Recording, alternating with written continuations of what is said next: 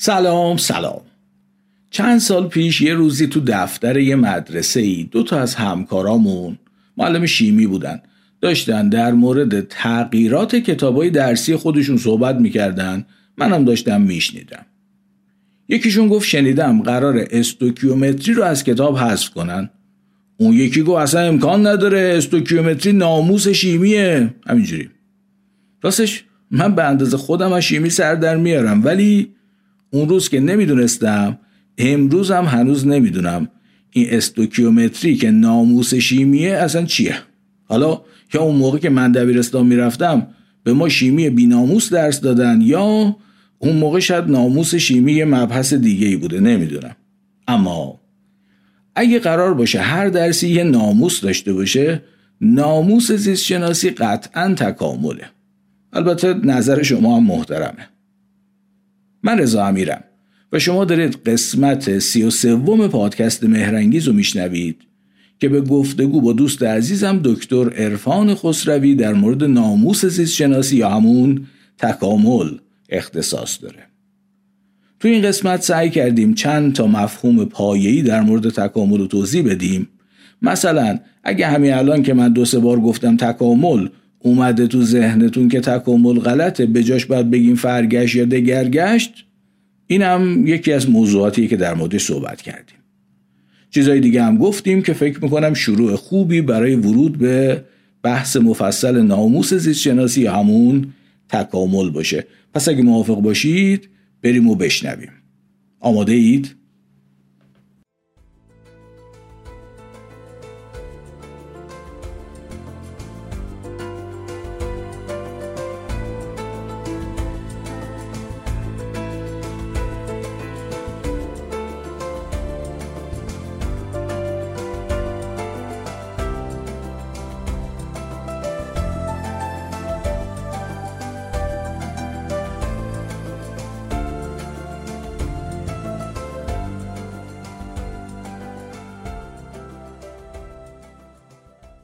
من اولین سوالی که می‌خوام از شما بکنم اینه که به جز این موضوع که تکامل عربیه و فرگشت یا کلمات دیگری که در این مورد به کار میره فارسی هستن آیا دلیل دیگری هم وجود داره برای اصرار بر اینکه ما به جای تکامل مثلا بگیم فرگشت یا دگرگشت؟ فکر کنم از نظر من که نه. از نظر اونایی که این کلمات رو روش تاکید می‌کنن باید ببینیم که چه دلیلی ممکنه داشته باشه.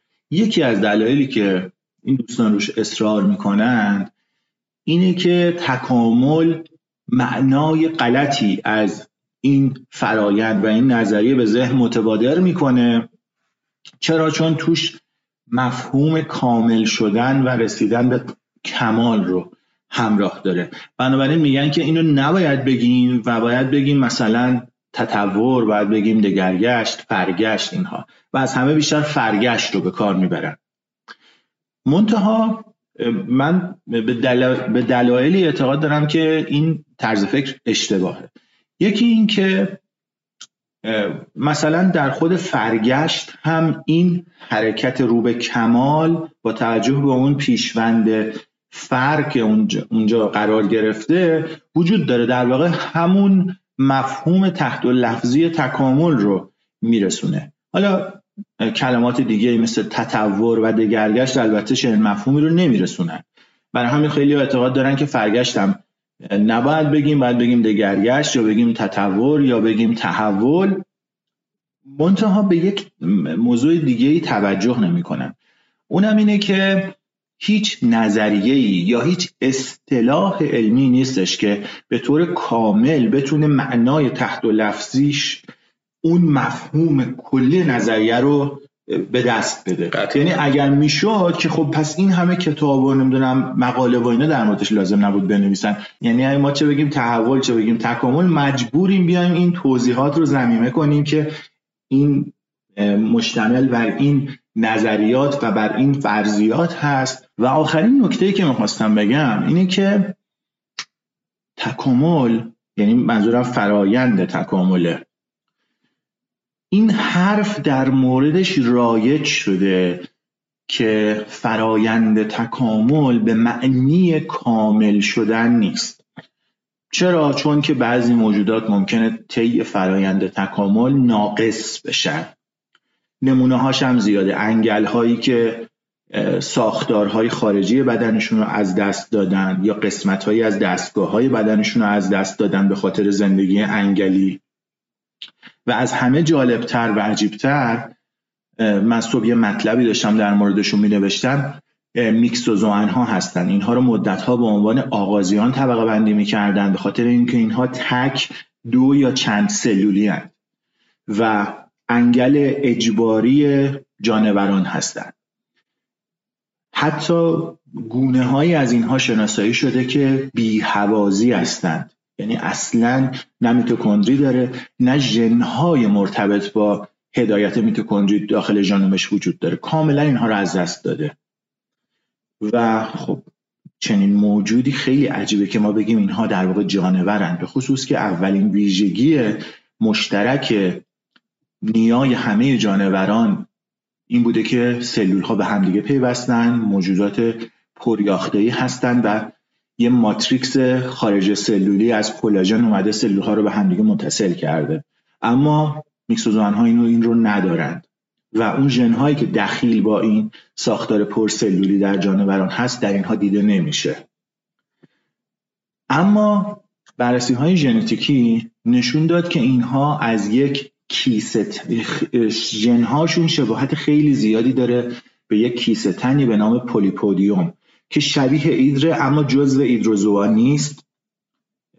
فقط ظاهرش شبیه ایدر هاست و به نظر می‌رسه که این پولیپودیوم در حقیقت خیشاوند خیلی نزدیک میکسوزوان هاست. خب میگن که این اسمش تکامل نمی‌تونه باشه. این فرایند که یه موجود پریاخته ای تبدیل بشه به یک موجود تکیاخته ای مهاجم بیماریزا این اسمش تکامل نمی‌تونه باشه. ما درکمون از کلمه تکامل اشتباهه. فکر می‌کنیم کامل یعنی شبیه ما. کامل یعنی شبیه آدم. اگر این اشتباه رو بذاریم که قطعا با نگاه علمی متباینه. چون قرار نیست که همه موجودات شبیه ما باشن. اگر این اشتباه رو بذاریم کنار و به جای اینکه معیار ما شباهت به انسان باشه معیارمون رو افزایش شایستگی قرار بدیم بله همه موجودات طی فرایند تکامل در حقیقت دارن کامل میشن. کامل شدن بعضی از موجودات از این طریقه که اندامهای تازه‌ای به دست بیارن تا بتونن احتیاجات خودشون رو برآورده بکنن. کامل شدن بعضی از موجودات هم این هست که چیزهای اضافه رو بریزن دور بارشون رو سبک بکنن برای اینکه شایستگیشون برای تولید مثل افزایش پیدا بکنه. پس من فکر می‌کنم حتی اون معنای تحت و لفظی کلمه تکامل هم می‌تونه درست باشه. منتها حالا شما پرسیدی که چرا اونا میگن تکاملی به کار نبریم؟ من یه دلیلی دارم برای اینکه تکامل رو به کار ببریم. اونم اینه که از سال 1304 کلمه تکامل به معنی همین نظریه دارمین در زبان فارسی داره به طور گسترده استفاده میشه. تمام کتاب هایی که در دوره در اواخر دوره قاجار و دوره رضا شاه و دوره محمد رضا شاه در این مورد نوشته شده توشون از کلمه تکامل استفاده شده. و تمام اون افرادی که در اون دوره صاحب نظر بودن در این مورد اومدن آثاری نوشتن مقالاتی نوشتن کتابهایی نوشتن در زبان فارسی از این استفاده کردن. همه اینها همین دغدغه های دوستان امروزی رو داشتن که یه وقتی فکر نکنیم تکامل به معنی کامل شدن و چه و چه و چه. با این وجود از این کلمه فکر نکنیم کامل شدن به معنای شبیه انسان شدنه. حالا در این حد شاید مثلا پیش نرفته بودن. یعنی اینو فراموش نکنیم که خیلی از مروجین علم درگیر درک نادرست خودشون از مفاهیم علمی هستن. که حالا بعدا باز دوباره به بعضی از نمونه هاش خواهیم رسید. به نظر من این که تکامل به معنای کامل شدن نیست یک عبارتیه که مصداق درک نادرست مروج علم از علمه. یعنی کسی که زیست شناسی رو درست متوجه شده باشه می‌فهمه که این فرایندی که ما داریم ازش صحبت می‌کنیم واقعیتش اینه که داره به سمت کمال و افزایش شایستگی پیش میره. حالا این کمال در هر موجودی مصداقش ممکنه فرق کنه که قطعا فرق می‌کنه. اما الان بیشتر از 100 ساله که کلمه تکامل در زبان فارسی رواج داره. کلمه فرگشت درسته که از دهه پنجاه این کلمه ابداع شده. فکر می‌کنم اولین بار مثلا سال 1353 این کلمه ثبت شده باشه جایی. دقیقی یادم نیستش اما فکر می‌کنم تو دهه 50 این کلمه ابداع شده. منتها چی شد که این کلمه فرگشت؟ اینقدر رایج شد؟ من یه خاطره از کار خودم ذکر می‌کنم. نزدیک ده سال من توی مجله دانستانی ها بودم و کارم نوشتن درباره همین تکامل بود. از اولین روزهایی که توی سال 1389 90 من شروع کردم به نوشتن توی دانستانی ها. یه بخشی داشتیم به نام نظارت در واقع همون سانسورچی. اینا قیچی به دستشون بود. مطلبی رو که ما می نوشتیم سانسور می‌کردن که یه وقت به کسی بر نخوره. و اولین باری که از این کلمه تکامل استفاده کردیم گفتم آقا تکامل نمیشه؟ نه نداریم همچین چیزی. نباید استفاده کنیم. گفتم خیلی خوب. مثلا من می نویسم فرگشت تا کسی بهش بر نخوره. و اینجوری بود که این کلمه فرگشت تبدیل شد به جزء لایتجزی نوشته های من در مجله دانستنی ها و خیلی افراد دیگه هم دچار همین مسئله بودن. برای اینکه سانسورچی های این طرف و اون طرف و اینا کاری به کارشون نداشته باشن و گربه شاخشون نزنه به جای تکامل می نوشتن فرگشت. توی کتاب ها توی مقاله های علمی که اون زمان خیلی رونق داشت توی مطبوعات. مطبوعات علمی در واقع زیاد بودن تو اون دوره. کلمه فرگشت جا افتاد. و خیلی از افرادی که امروز می‌خوان بیان به من بگن که آقا تکامل به کار نبر بعد بگی فرگشت اینا کسانی هستن که مستقیم یا غیر مستقیم همون مطالب رو خوندن و براشون تصور جا افتاده که تمام خاطرات ما با کلمه فرگشته. این تکامل کلمه فراموش شده است. نه این خاطرات تمام خاطراتی که شما دارین ازش نام می‌برید این میشه همین یک چهارم اخیر عمر من و خیلی های دیگه. ما توی یک دوره ای که محدود بودیم به قلم و کاغذ و محدود بودیم به مطبوعاتی که تحت نظارت و سانسور قرار دارن ناچار بودیم فرگشت رو برای دور زدن سانسور استفاده بکنیم. الان که دیگه چنین الزامی وجود نداره ما هم نمی‌خوایم از این کلمه استفاده کنیم. از همه مهمتر به خاطر اینکه یادآور اون دوره ناخوشاینده. عالیه. خب منم دوست دارم در این مورد دو تا نکته بگم. یکی این که گمان من اینه اولا که ما انتظار نداریم همونجور که شما هم گفتی که یک کلمه کل یه مفهوم به این گستردگی و با جزئیات زیاد رو بتونه توضیح بده. پس اساسا فقط می‌خوایم یه چیزی بگیم که صداش کنیم دیگه. و نکته مهم اینه این که امروز یه سری میگن فرگشت یه سری میگن دگرگشت یه سری میگن دگرگونش یه سری میگن تطور و کلمات دیگری که حالا شاید من نشنیده باشم این خودش ضرر بزرگتریه نسبت به اینکه فرض کنیم تکامل کمی غلطه. و بهتره که فهممون رو از معنای کمال اصلاح بکنیم به جای اینکه کلمه رو اصلاح بکنیم. و اما من خودم شخصا نظرم اینه بهترین عبارتی که می‌تونه این مفهوم رو توضیح بده تغییر گونه هاست. چون اساسا بسیاری از کسانی که این کلمه رو میشنون یا به کار می‌برن و یا گیر میدن که نگید تکامل بگید فرگشت متوجه نیستند که این مفهوم در برابر ثبات گونه ها قتل کرده. بله. و در برابر فیکسیسم مطرح شده. و باید بتونه پاسخگوی نیازی باشه که ما برای رد کردن ثبات گونه ها داریم. و تغییر گونه ها در دو جنبه می‌تونه معنا بده. یکی تغییر ویژگی های افراد گونه دیگر تغییر گونه به معنای تبدیل گونه به گونه دیگر پیدایش گونه ای از گونه دیگر که ما بهش میگیم گونه زایی. و اما تغییر گونه ها مشکلش اینه که به لحاظ ساخت ما نمی‌تونیم مثلا فرض کن وقتی می‌خوایم بگیم روانشناسی تکاملی نمی‌تونیم بگیم روانشناسی تغییر گونه هایی یعنی یک عبارت یک کلمه ای نیاز داریم. میگیم روانشناسی تکاملی یا روانشناسی فرگشتی. وگرنه به نظر خود من اگر قرار باشه که چیزی که کوتاه باشه و بتونیم صداش کنیم اون کانسپت رو به خوبی نشون بده تغییر گونه هاست. چون وقتی هم ما از تطور یا تحول صحبت می‌کنیم هنوز معلوم نیست. آفرین در مورد چی داریم صحبت اصلا برای اصطلاحات علمی هم همینطوره. نظریه نسبیت همین به همین صورت عنوانش گمراه کننده است. و تا دلت بخواد من آدم های مختلفی رو دیدم که آشنایی با نسبیت ندارن و درک نادرستی ازش پیدا می‌کنن و اینو به چیزهای بی ربطی منتصبش می‌کنن. پس ما باید بیایم عوضش بکنیم. و فکر کنم مثال های زیادی وجود داشته باشه تو اصطلاحات علمی که عنوان اون اتفاق عنوان اون فرایند یا نظریه دقیق نباشه. دقیقا. به نظر خود من مهمترینش تولید مثله. تا حالا نشدیدم کسی با تولید مثل مخالفت داشته باشه. در حالی که اصلا اون چیزی که ثبات گونه ها ازش برمیخیزد همین عبارت تولید مثل و کانسپت تولید فرزندانی مثل والدینه. خب اگه فرزندان مثل والدینن که چه تغییری؟ چه کشکی؟ چه گونه زایی و دقیقا تولید مثل هم داره ما رو اگر بخوایم انقدر گیر بدیم مته به خشقاش بذاریم به جای اشتباهی می‌بره. دقیقا به همون جایی که تکامل رو زیرابشو می‌زنه. ولی خب ما یه چیزی نامیدیم که صداش کنیم.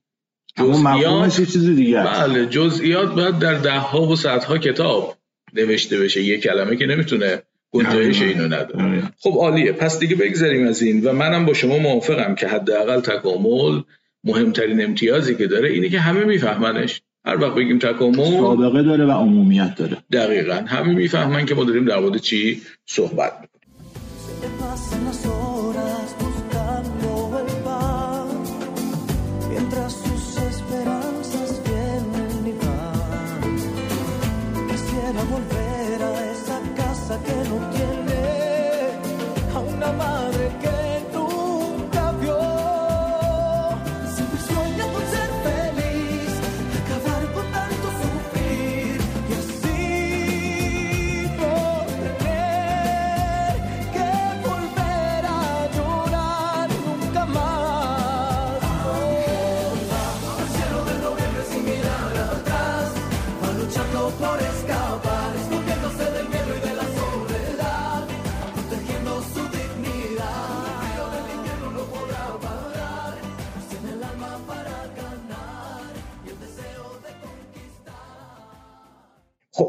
من سوال بعدی که از شما دارم اینه که چرا اینقدر در طول تاریخ به نظر شما نسبت به مفهوم تکامل نسبت به فرایند تکامل مقاومت وجود داره؟ چرا آدما نمیپذیرندش؟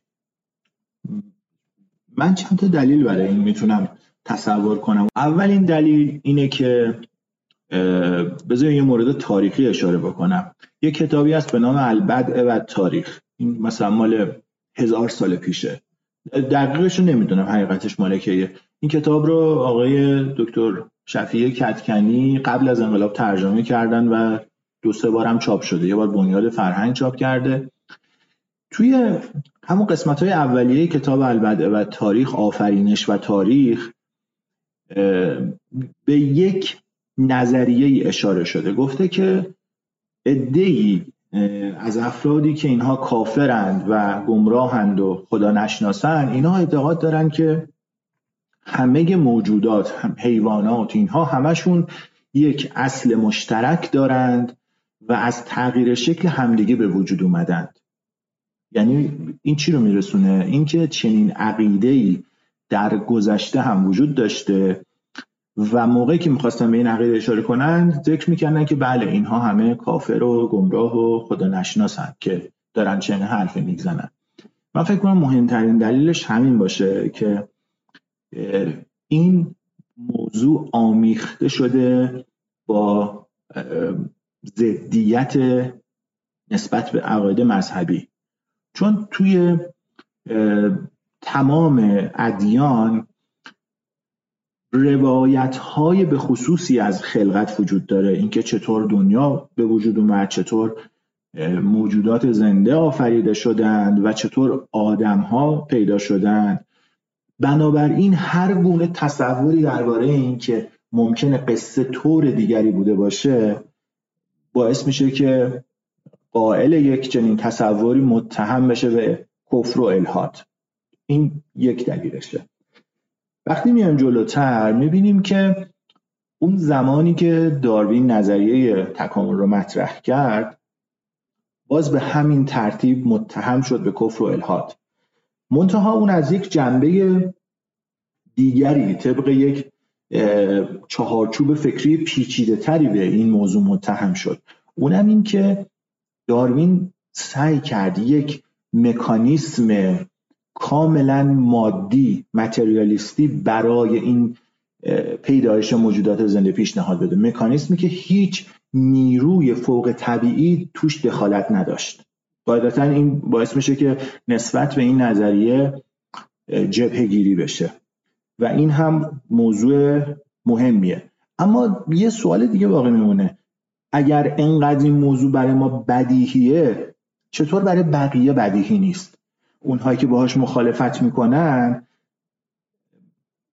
چه بسا که یک چیزهایی رو نمی‌تونن ببینن و دنبال یک مکانیسم دیگری برای خلقت موجودات زنده میگردن.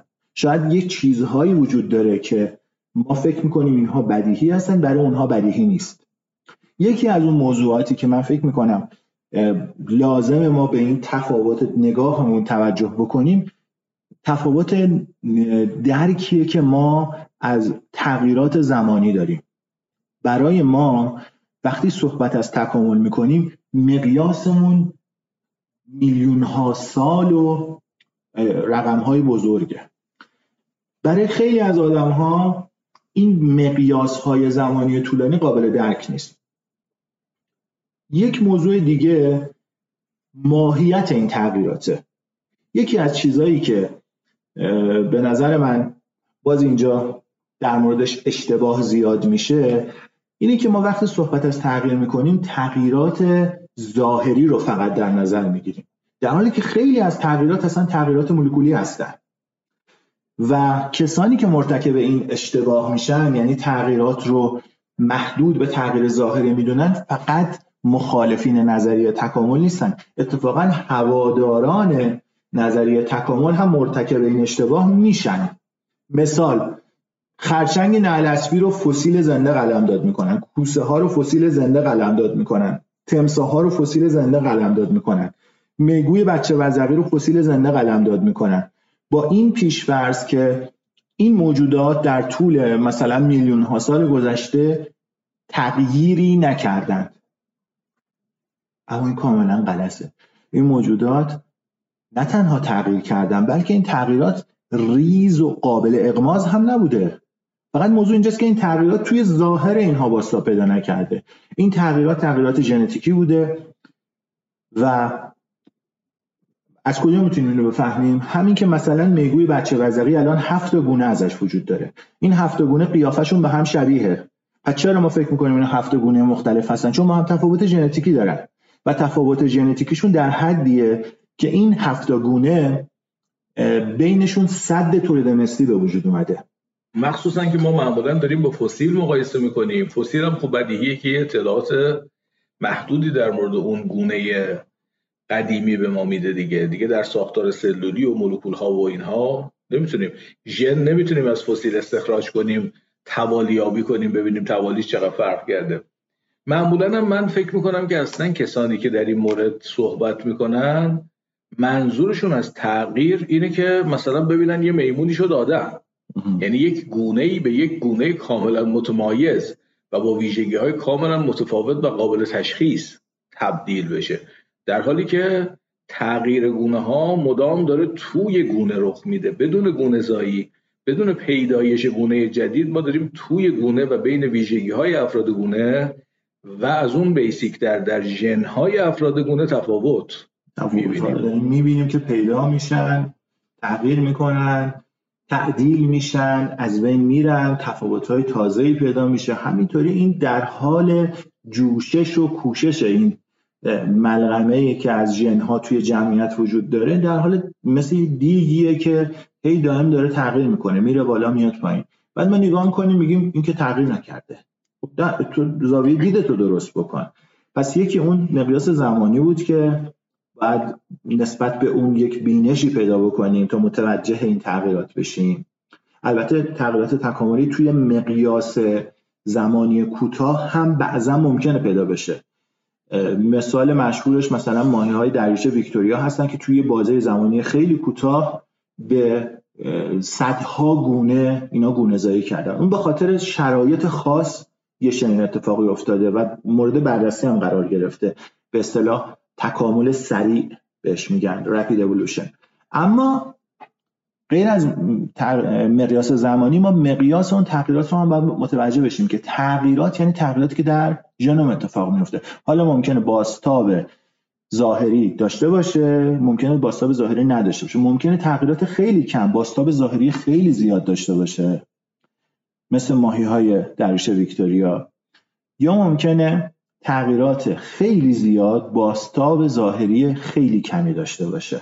مثل این گونه هایی که مشهور شدن به فسیل زنده. این فسیل زنده رو کیا به کار می‌برن؟ اتفاقا مروجین علم هستن که این کلمه رو به کار می‌برن و این هم جزو اون اشتباهات دیگه مروجین علمه که به غلط دارن یک مفهوم ضد تکاملی یعنی مفهومی که باعث میشه تکامل بد فهمیده بشه. یا علیه تکامل موزگیری ایجاد بشه دارن جا میندازن اتفاقا این کلمه فسیل زنده کاملا اشتباهه.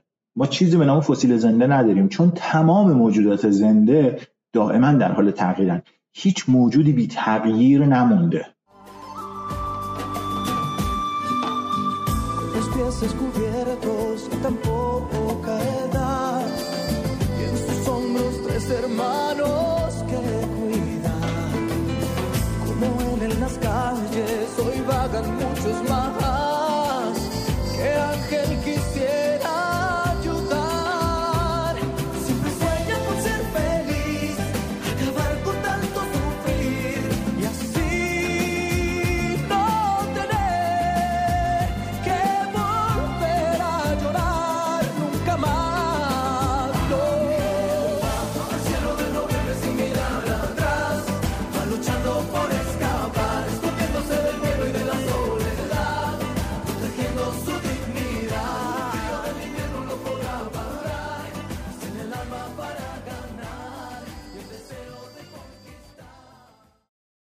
با توجه به این مفهوم زمان که شما بهش اشاره کردی من اتفاقا دوست دارم یه سوال مهم بعدی رو بپرسم و اونم اینه که به غیر از مثال های مثل ماهی های دریاچه ویکتوریا یا مثال هایی که آدمیزاد توشون دخالت کرده مثل سگ و اینها واقعا زمان هایی که تغییرات تکاملی با چشم دیده بشن خیلی طولانی هن. خیلی طولانی تر از این که ما ببینیم یا حتی اجداد ما دیده باشن و به ما گزارش کرده باشن پس ما بر اساس چه شواهدی از روز اول یا حتی همین امروز مطمئن شدیم که این تغییرات رخ دادن؟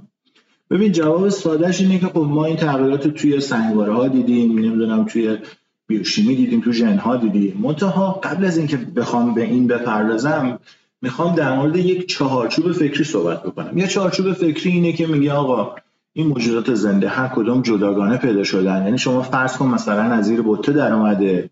اما تصور دوم اینجاست که میگه فرض کن مثلا الان یه نفر از در بیاد تو قیافه شبیه من باشه. خب چی میگه؟ میگه این دوقلو توه. مثلا شما دوقلو بودین که چون انقدر به هم شبیهین. چرا فکر کردی که اگر کسی انقدر به من شبیه باشه باید حتما دوقلو باشه؟ به خاطر اینکه این میزان شباهت تقریبا غیر ممکنه که اتفاقی به وجود بیاد. ممکنه ها ولی تقریبا احتمالش نزدیک به صفره. خب حالا شما اگر بین تمام این موجودات زنده که وجود دارن ببینی بین همه اینا یه شباهت های پایایی وجود داره که مقدارش هم اصلا کم, کم نیست. یعنی انسان رو نگاه می‌کنی باکتری رو نگاه می‌کنی مثلا گوجه فرنگی رو هم نگاه می‌کنی. اینا هر ستاشون سلول دارن ساختار سلول هم نسبتا شباهت داره داخلشون دی ای دارن و اون کد ژنتیکی که توی باکتری وجود داره توی گوجه فرنگی وجود داره و توی انسان وجود داره معنای اون کدها یکسان خونده میشه. یعنی اون ماشین مولکولی که میاد میشینه روی ژنها و از خوندن این پروتئین تولید می‌کنه همون چیزی رو که توی انسان تولید می‌کنه تو باکتری هم اگر اون ژن قرار بدیم همون رو تولید می‌کنه. اصلا به خاطر همین هم هستش که ما می‌تونیم ژنهای مورد نظر انسانی رو داخل باکتری ها قرار بدیم و باکتری رو وادار کنیم که با ماشین مولکولی خودش اون پروتئینی رو بسازی که مد نظر ماست. دقیقا. من یه جمله ای که معمولا سر کلاس به بچه ها می‌گفتم این بود که پایه‌ای ترین اشتراک حیات دیکشنری زبان ژنتیکیه.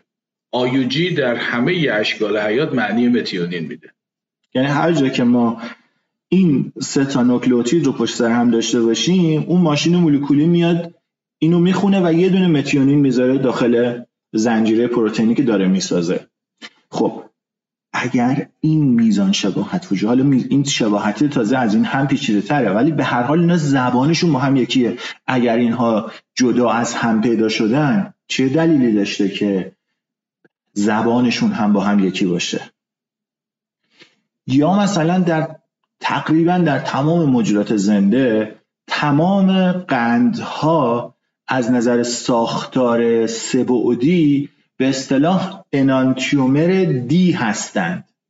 یعنی یعنی اینها راستگرد هستند. حالا مفهوم کایرالیتی و انانتیومر اگه من می‌خوام توضیح بدم میگم که مثل دوتا دست. خب ما دوتا دستمون قرینه همدیگه است. اما اگر اینها رو دو تا کف دستمون رو بذاریم رو زمین کنار هم دیگه قرار بدیم می‌بینیم تو یکیش انگشت شستمون سمت راسته تو یکی دیگه انگشت شستمون سمت چپه. یعنی با اینها تصویرشون تو آینه با هم قابل تطبیقه. اما اگه روی هم بذاریم اینا با هم دیگه قابل تطبیق نیستن. مولکول هایی هم که ساختارشون یه خورده پیچیده باشه چند تا اتم توشون وجود داشته باشه این ویژگی رو می‌تونن داشته باشن. یعنی این با یک فرمول یکسان می‌تونن به دو شکل متفاوت اتم ها چیده شده باشن. قندها پروتئین ها همشون این ویژگی رو دارن. حالا قندها همشون در دنیای موجودات کره موجودات زنده کره زمین از نوع قندهای راستگرد هستند کایرالیتی دی دارند. پروتئین ها و اسیدهای آمینه از نوع کایرالیتی ال هستند چرا چرا باید همچین چیزی مشترک باشه؟ اتفاقا اگر مشترک نمی بود به نفع خیلی از موجودات می‌شد. می‌دونی چرا؟ چون کسی دیگه نمی‌تونست بخورتش. اگر یه موجودی باشه که قندهاش کایرالیتی ال داشته باشه یا پروتئین هاش کایرالیتی دی داشته باشه این پروتئین ها و این قندها برای تمام موجودات زنده دیگه ای که برعکسش هستن غیر قابل شناسایی غیر قابل هضم غیر قابل مصرف غیر قابل خوردن غیر قابل هر چیزی هستن. و این می‌تونه به راحتی برای خودش بدون اینکه کسی متعرضش بشه به زندگی ادامه بده. پس چرا همه عین همدیگه هستن؟ چرا هیچ موجود زنده متفاوت نشده؟ یا چرا موجودات زنده دو دسته یا سه دسته یا چهار دسته نشدن که از لحاظ این کایرالیتی ها با هم تباین داشته باشن تا رابطه مثلا شکارچی و انگل و اینجور روابط آسیب رسان بینشون کاهش پیدا بکنه؟ علت اینکه این شباهت وجود داره اینه که همگی با هم خیشاوند هستن. ما وقتی شباهت دو تا آدم مشابه رو می‌بینیم میگیم اینا یا با هم دوقلو یا فامیلن یا پسرمو یا نمی‌دونم چی هن دختر خالن به همین ترتیب وقتی که ما شباهت بین موجودات زنده رو می‌بینیم میگیم اینا باید با همدیگه نسبتی داشته باشن. حالا نگاه می‌کنیم میگیم مثلا انسان گوجه فرنگی 50 درصد شباهت داره. یعنی ندیده شما هر گیاه رو بگی و هر جانوری که بگی 50 درصد حدودا این دوتا شباهت دارن. جن... ژنومشون با هم شباهت داره. این 50 درصد شباهت شباهت اون ساختارهای داخل سلولشونه. 50 درصد تفاوتی که دارن اون دیگه اون چیزاییه که انسان و انسان می‌کنه گوجه فرنگی هم گوجه فرنگی می‌کنه. وقتی میای مثلا انسان با موش مقایسه می‌کنی یا مثلا با میمون با شامپانزه مقایسه می‌کنی می‌بینی این عدده میره بالاتر. چرا میره بالاتر؟ خب بخاطر اینکه غیر از سلولاشون بافتاشون هم به هم شبیه انداماشون هم به هم شبیه اسکلتشون هم به هم شبیه و جزئیات زیادی توی ظاهر اندامهاشون هم به هم شبیه. شباهت انسان با شامپانزه خیلی بیشتره. تقریبا مثلا 98 98 درصد. شباهت انسان با موش یه ذره کمتره اما باز هم خیلی بیشتر از شباهت انسان گوجه فرنگیه. اما به هر حال شباهت وجود داره. این نشون میده چی؟ نشون میده که اونایی که با هم شباهت بیشتری دارن فامیل نزدیکتری هستن. همون چیزی که شما توی اون اپیزود رادیوزیست فامیل دور فامیل نزدیک توضیح دادی. و البته اونجا این نکته هم گفتی که این شباهت 98 درصدی انسان شامپانزه یه مقدار اینم بازی با مفهومه و شاید اینم بشه جزو اون اشتباهات مروجین علم. قلم داد کرد. یعنی به خاطر که یه مفهوم رو جا بندازن اومدن یه چیزهایی رو یه خورده چیزش کردن پیازداغش رو زیاد کردن و اینها. حالا من نمی‌دونم واقعا یعنی مبنای این عدده رو نمی‌دونم. بنابراین ازش دفاع هم نمی‌کنم. ولی خب این 98 درصد قطعا مثلا 90 درصد نیست. یه چیزی تو همون مایه هاست. منتها این یه چند و چونی داره که جزئیاتش زیاده و از حوصله این بحث ما خارجه. به هر صورت این شباهت بین موجودات زنده مهمترین دلیله که اینها با هم خویشاوند حالا این شباهت ما کجاها می‌تونیم ببینیم؟ تو ژنهاشون می‌بینیم تو بیوشیمیشون می‌بینیم تو آناتومیشون می‌بینیم توی فسیل ها می‌بینیم. از فسیل ها ما ژن نمی‌تونیم در بیاریم در بیشتر موارد. فسیل هایی که خیلی خیلی جدید هستن مثلا در حد چند صد هزار ساله امید به استخراج ژن ازشون وجود داره و در آوردن. اما دیگه مثلا فسیل دایناسورها رو هنوز ما راهی برای اینکه حتی بتونیم ذره ای از ژنوم رو داخلشون پیدا بکنیم وجود نداره. چه برسه که اینو بتونیم خالص سازی بکنیم و بعدش تکثیرش بکنیم و توالیابی بکنیم. اینا این کار فعلا تخیلی در موردشون. اما در مورد فسیل های چند صد هزار ساله این کار در راستای این کار تلاشایی شده و موفقیت آمیز هم بوده به هر حال ما توی فسیل ها که فقط آناتومی رو می‌بینیم یا فقط اسکلت رو می‌بینیم شباهت رو می‌تونیم ببینیم. توی بیوشیمی شباهت رو می‌تونیم ببینیم. توی ساختار سلول ها می‌تونیم ببینیم. تو بافت ها می‌تونیم ببینیم. توی سطوح مختلفی شباهت وجود داره و تمام این شباهت ها نشون میده که اینها با هم خیشاوندن. همه موجودات زنده کره زمین با هم خیشاوندن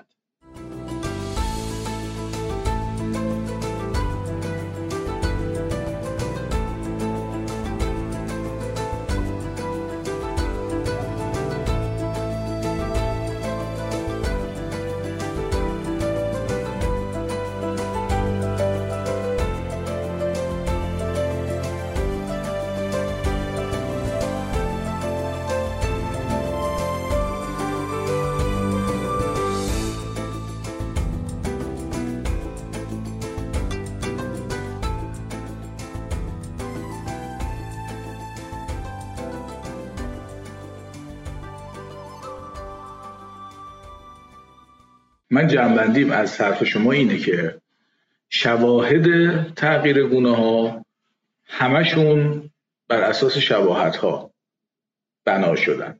و اما این شباهت ها می‌تونن در فسیل ها دیده بشن در ساختار ظاهری در آناتومی در ساختار سلولی و در سطح مولکولی که از همه پایه‌ای تر همینه دیگه که برسیم به ژن ها و اما الان شما از خویشاوندی حرف می‌زنید. ما اگه بخوایم یه تعریف خوب از خیشاوندی داشته باشیم می‌تونیم اینو به مفهوم گونهزایی یا اشتقاق گونه ها وصل بکنیم. آره.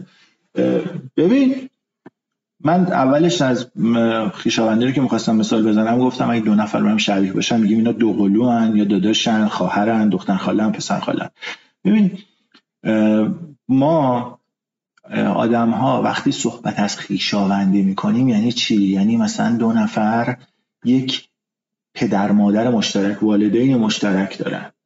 یا مثلا دخترم و پسرمو ها دختر دایی پسر ها نمی‌دونم اینا. اینا پدر بزرگ مادر بزرگ مشترکی دارن. هر چقدر این والد مشترک عقبتر باشه خیشاوندی اینا کمتره. یعنی خواهر و برادر خیلی به هم دیگه نزدیکترن تا مثلا دخترم و پسرم و خواهر و برادر خیشاوندیشون می‌رسه به یک نسل قبل به پدر و مادرشون دخترم و پسرم می‌رسه به دو نسل قبل به پدر بزرگ و مادر بزرگ مشترک. و به همین ترتیب می‌تونه عقبتر هم بره. یعنی مثلا یک جایی رو نگاه بکنی احتمالا مثلا من و شما احتمالا که نه. قطعا ما با همدیگه فامیلیم. خب؟ منتها این انقدر عقبه که خودمون حسابش نداریم. و یه نکته دیگه هم اینجاست که ما همونطوری که تاریخ تکامل رو نمی‌تونیم با این مقیاس زمانی انسانی خودمون درک بکنیم شجر نامه مثلا پنج نسل قبلمون هفت نسل قبلمون رو هم نمی‌تونیم مثلا با این ذهنیت ده بیست ساله ای که از روابط خیشاوندی تو ذهنمون داریم درک بکنیم. چه بسایی که مثلا مادر بزرگ من نوه عمه پدر بزرگی شما بوده باشه. ولی خب ما تا اینها رو یا با بررسی ژنتیکی یا پیدا کردن شجر نامه و نمی‌دونم یادداشت‌های قدیمی خانوادگی و اینا تجسس نکنیم این رو نمی‌تونیم متوجه بشیم.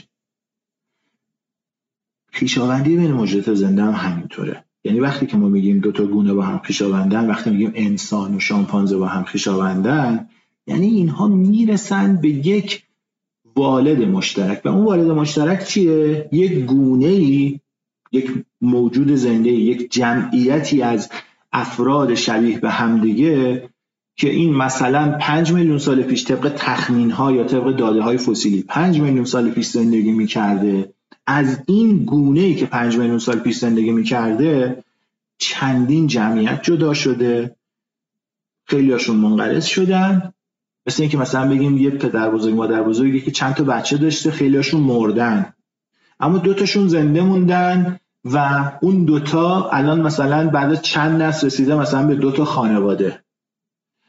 اون گونه نیایی اون گونه اجدادی هم که نیای مشترک انسان و شامپانزه بوده یک جمعیتی بوده. احتمالا مثلا میلیون ها فرد توی گستره جغرافیایی داشتن در کنار همدیگه زندگی می‌کردن. با هم میجنگیدن دعوا می‌کردن رقابت داشتن اما به هر حال خزانه ژنیشون مشترک بوده. یعنی با همدیگه تولید مثل جنسی داشتن ژن رد و بدل می‌شده بینشون و بین نسل هاشون اما در نهایت بعد از مدتی این جمعیت به چند تا جمعیت جدا از هم تقسیم شده. بعضی از این جمعیت ها منقرض شدن بعضی از این جمعیت ها زنده موندن و در نهایت بعد از پنج میلیون سال بعد از هفت میلیون سال ما از نسل یکی از اون جمعیت ها انسان رو داریم. از نسل یکی دیگه از اون جمعیت ها شامپانزه ها و بونوبوها رو داریم. حالا اون نیای مشترکی چه شکلی باید باشه؟ اون نیای مشترک انسان و شامپانزه. الان اگر ما با ماشین زمان بریم اون رو ورش داریم بیاریم اینجا اون چه شکلیه؟ یه جور میمونه. یه جور میمونه. پس شبیه درخت گیلاس نیست شبیه موش نیست شبیه میکروب نیست. ویژگی های مشترک انسان و شامپانزه رو داشته. ببین ما گوشمون شبیه گوش شامپانزه است. پس اونم گوشش همون شکلی بوده. اما ویژگی های اختصاصی انسان و شامپا... انسان یا شامپانزه تو اون نبوده. مثلا انسان یه ویژگی اختصاصی داره که از بقیه میمون ها متمایزش می‌کنه. روی دوتا پا را میره. ایستایی قائم داره. این ویژگی تو شامپانزه نیست تو بونوبو نیست تو گوریل هم نیستش توی بقیه میمون ها هم نیست. پس اون نیای مشترک احتمالا این ویژگی ایستایی قائم رو نداشته. مثل شامپانزه راه می‌رفته. ویژگی هایی که اختصاصا توی هر کدوم از این گونه ها پیدا شده احتمال خیلی زیاد اختصاصا تو همون نسل خودش پیدا شده. تو نیای مشترک نبوده. چون اگه اون نیای مشترک قرار بوده که مثل انسان رو دوتا پارا بره خیلی منطقی نیست که فکر بکنیم از یک گونه دو پا دوباره شامپانزه پیدا شده که مثل میمونای قدیمی تر داره رو چهار پا را میره و پشت انگشتای دستش در واقع داره وزنش رو میندازه موقعی را رفتن. به اصطلاح ناکل واکینگ داره می‌کنه. شامپانزه هم یه ویژگی هایی داره که توی انسان گوریل اورانگوتان و بقیه اعضای این گروه دیده نمیشه. درسته؟ اون ویژگی ها هم توی اون نیای مشترک نبوده. پس در طول این پنج میلیون سال از نسل اون نیای مشترک غیر از اینکه این دوتا گونه مشتق شدن یه اتفاق دیگه هم افتاده. ویژگی هایی که خاص انسان هاست تو مسیر تکامل انسان به مرور پیدا شده و مورد انتخاب قرار گرفته. ویژگی هایی هم که خاص شامپانزه هاست. یا خاص بونوبو هاست تو مسیر تکامل اونها پیدا شده. کدوم ویژگی ها تو همشون مشترکه؟ اون ویژگی ها تو اون نیای مشترک هم وجود داشته. اون نیای مشترک رو ما می‌تونیم در واقع با نگاه کردن به انسان شامپانزه تو ذهنمون بازسازی کنیم. البته که وقتی میریم سراغ داده های فسیلی وقتی میریم سراغ داده های ژنتیکی می‌تونیم از روی فسیل ها و از روی داده های ژنتیکی اون رو دقیق تر بازسازی بکنیم. و بعد نکته مهم اینجاست این فقط تو ذهن ما نیست. ما وقتی میریم سراغ داده های فسیلی دقیقا موجوداتی رو پیدا می‌کنیم توی فسیل ها که پنج میلیون سال پیش زندگی می‌کردن و ظاهرشون همون چیزی رو تداعی می‌کنه که ما تو ذهنمون از نیای مشترک انسان و شامپانزه انتظار داشتیم. این نشون میده که نظریه ما. که میگیم اگه دوتا موجود شبیهن پس خیشاوندن پس نیای مشترک دارن پس نیای مشترک باید این ویژگی رو داشته باشه واقعا کار می‌کنه. پس ببین ما یه مدلی داریم میگیم خیشاوندی به این معنیه که دو تا موجود از یک نیای مشترکی تکامل پیدا کردن و در طول این مسیر هم دچار تغییراتی شدن. ویژگی های اختصاصیشون تو مسیر خودشون به وجود اومده. ویژگی های مشترکشون تو نیای مشترکشون بوده. منتها این که چطور میشه یه گونه یه گونه ای مثل اون نیای مشترک انسان شامپانزه گونه زایی می‌کنه و دو تا گونه جدید از این مشتق میشن. شاید یک سوال بزرگی باشه که شاید خودت بهتر بتونی توضیح بدی. عالیه چشم سعی می‌کنم. هر که تا جایی که من می‌فهمم ما وقتی میگیم گونه حداقل در مفهوم ارنست مایری گونه یعنی بر اساس تولید مثل جنسی دو والدی به تولید مثل موفقیت آمیز توجه می‌کنیم. میگیم اونهایی که می‌تونن با هم تولید مثل موفقیت آمیز بکنن و در نتیجه خزانه ژنی مشترکی دارند چون ممکنه واقعا هم این اتفاق نیفته. طبعا که بین همشون اتفاق نمیفته اما چون می‌تونن تولید مثل موفقیت آمیزی داشته باشن پس خزانه ژنی مشترکی دارن. اگر هر اتفاقی که به طور کلی با افزایش تفاوت‌های درون گونه ای رخ میده باعث بشه که این خزانه ژنی به دو بخش به دو بخش که دیگه از این به بعد نمی‌تونن با هم دیگه آتی بشن. تقسیم بشه ما میگیم گونه زایی رخ داده. یعنی مثلا یه مثال خیلی سادهش اینه که بر اثر یک تفاوت ژنتیکی زمان تولید مثل برخی از این افراد با بقیه متفاوت بشه. مثال سادهش ما در گیاهان گلدار می‌بینیم. گیاهانی که مثلا در بهار گل میدن با گیاهانی که در پاییز گل میدن. اینم کاملا یه الگوی ژنتیکی داره. بله. اگر یک تغییری موجب بشه که گیاهانی که همشون در بهار گل میدن و با هم گرد افشانی می‌کنن حالا یه سریشون دچار یه تغییر ژنتیکی بشن در پاییز گل بدن. دیگه حالا خزانه چون موقعی که اینا گل دارن اونا ندارن. وقتی اونا گل دارن اینا ندارن. پس گردافشانی بین این دوتا غیر ممکنه حداقل در طبیعت. اونا خودشون با هم دیگه تولید مثل می‌کنن اینا خودشون با هم. و نکته مهمی که من علاقه مندم اینجا بهش اشاره کنم اینه که روزی که این اتفاق میفته اینها فقط همین یه تفاوت رو دارن یعنی همه چیشون اینه همه فقط اینا پاییز گل میدن عالیه. اما از امروز این فرصت فراهم میشه که مدام با هم تفاوتشون بیشتر بشه. چرا که مدام مثلا جهش هایی در این گروه رخ میده در گروه پاییز گل بده رخ میده که اینا دیگه در فرزندان خودشون منتشر میشه و به فرزندان اونها منتقل نمیشه. اونها هم برای خودشون نوع ترکیبی دارن کراسینگ اوور دارن های تغییر ژنتیکی دارن که به فرزندان خودشون و اینجاست که ما میزان تفاوت هایی که بین این دوتا می‌بینیم در سطح ژنتیکی در سطح سلولی و حتی در سطح ظاهری رو می‌تونیم با زمان جدا شدنشون متناسب بدونیم. آه آفرین. آده یعنی هرچی جلوتر میریم این تفاوت ها بیشتر میشه. پس نگاه می‌کنیم ببینیم چقدر تفاوت هست. از روی اون میایم برعکس نتیجه می‌گیریم که پس اینا یک جایی با همدیگه یکی بودن. و چی شده که از هم جدا شدن یه اتفاقی افتاده؟ از روزی که جدا شدن این تفاوت ها دیگه هی بیشتر و بیشتر شده. دقیقا. و چرا بیشتر شده؟ چون اینا دیگه از هم خزانه جنیشون جدا شده. اگر یه تغییری اگر یه اتفاق جدیدی تو یکی پیدا بشه این به اون یکی خزانه ژنی منتقل نخواهد شد. و انباشت این تفاوت ها هر چقدر میریم جلوتر احتمال اینکه اینها دوباره بیان به هم برسن و خزانه ژن خزانه ژنشون رو با هم ترکیب کنن کاهش میده. تا یه جایی البته توی اون قسمت چیز فامیل دور فامیل نزدیک خیلی قشنگ توضیح داده بودی در مورد اسب و خر که اینا هنوز می‌تونن به هم تولید مثل بکنن. یا مثلا انسان شامپانزه تمایل به تولید مثل بین انسان شامپانزه وجود نداره. اما ما حدس می‌زنیم که احتمالا تا دو سه میلیون سال پیش این تمایل و این امکان وجود داشته.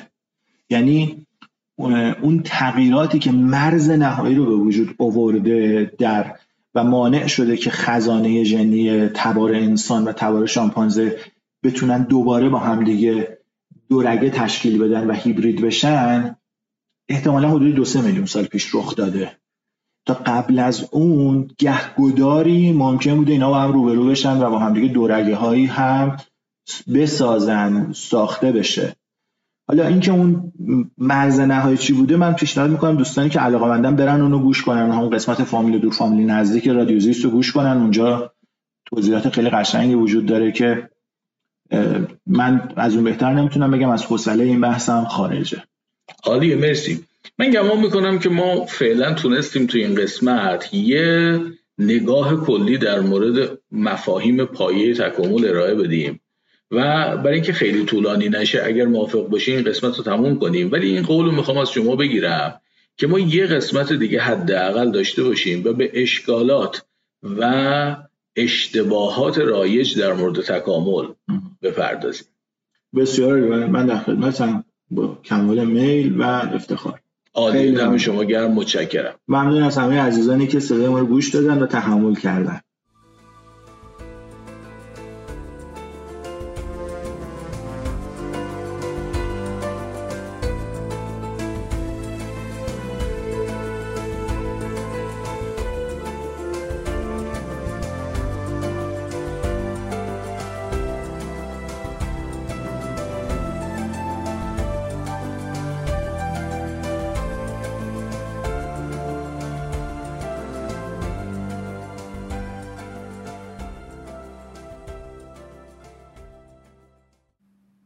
بله گفتگوی من و دوست عزیزم دکتر عرفان خسروی رو در مورد تکامل شنیدید. عرفان جانورشناس و دیرین شناسه یکی از باسوادترین زیست شناسایی که من می‌شناسم.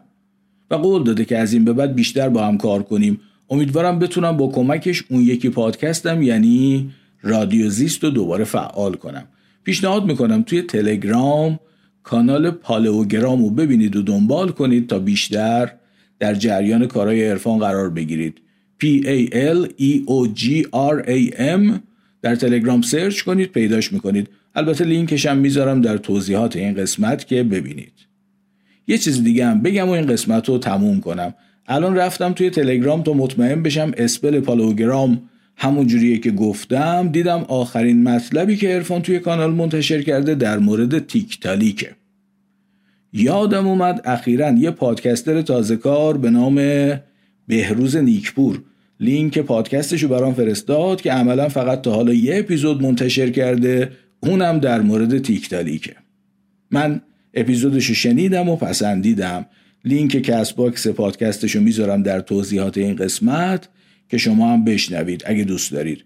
موضوع به تکامل ربط داره.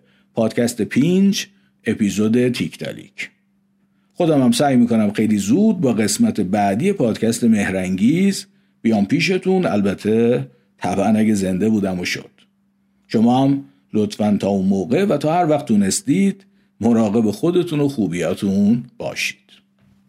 دوباره باز خواهم گشت در گلخانه ها را. باز خواهم کرد تمام آسمان را آبی پرواز خواهم کرد. تو را در کوچه های کودکی آواز خواهم کرد. دوباره باز خواهم گشت دوباره باز خواهم گشت. تمام قفل ها را باز خواهم کرد. از آن جایی که ماندم ناتمام آواز خواهم کرد.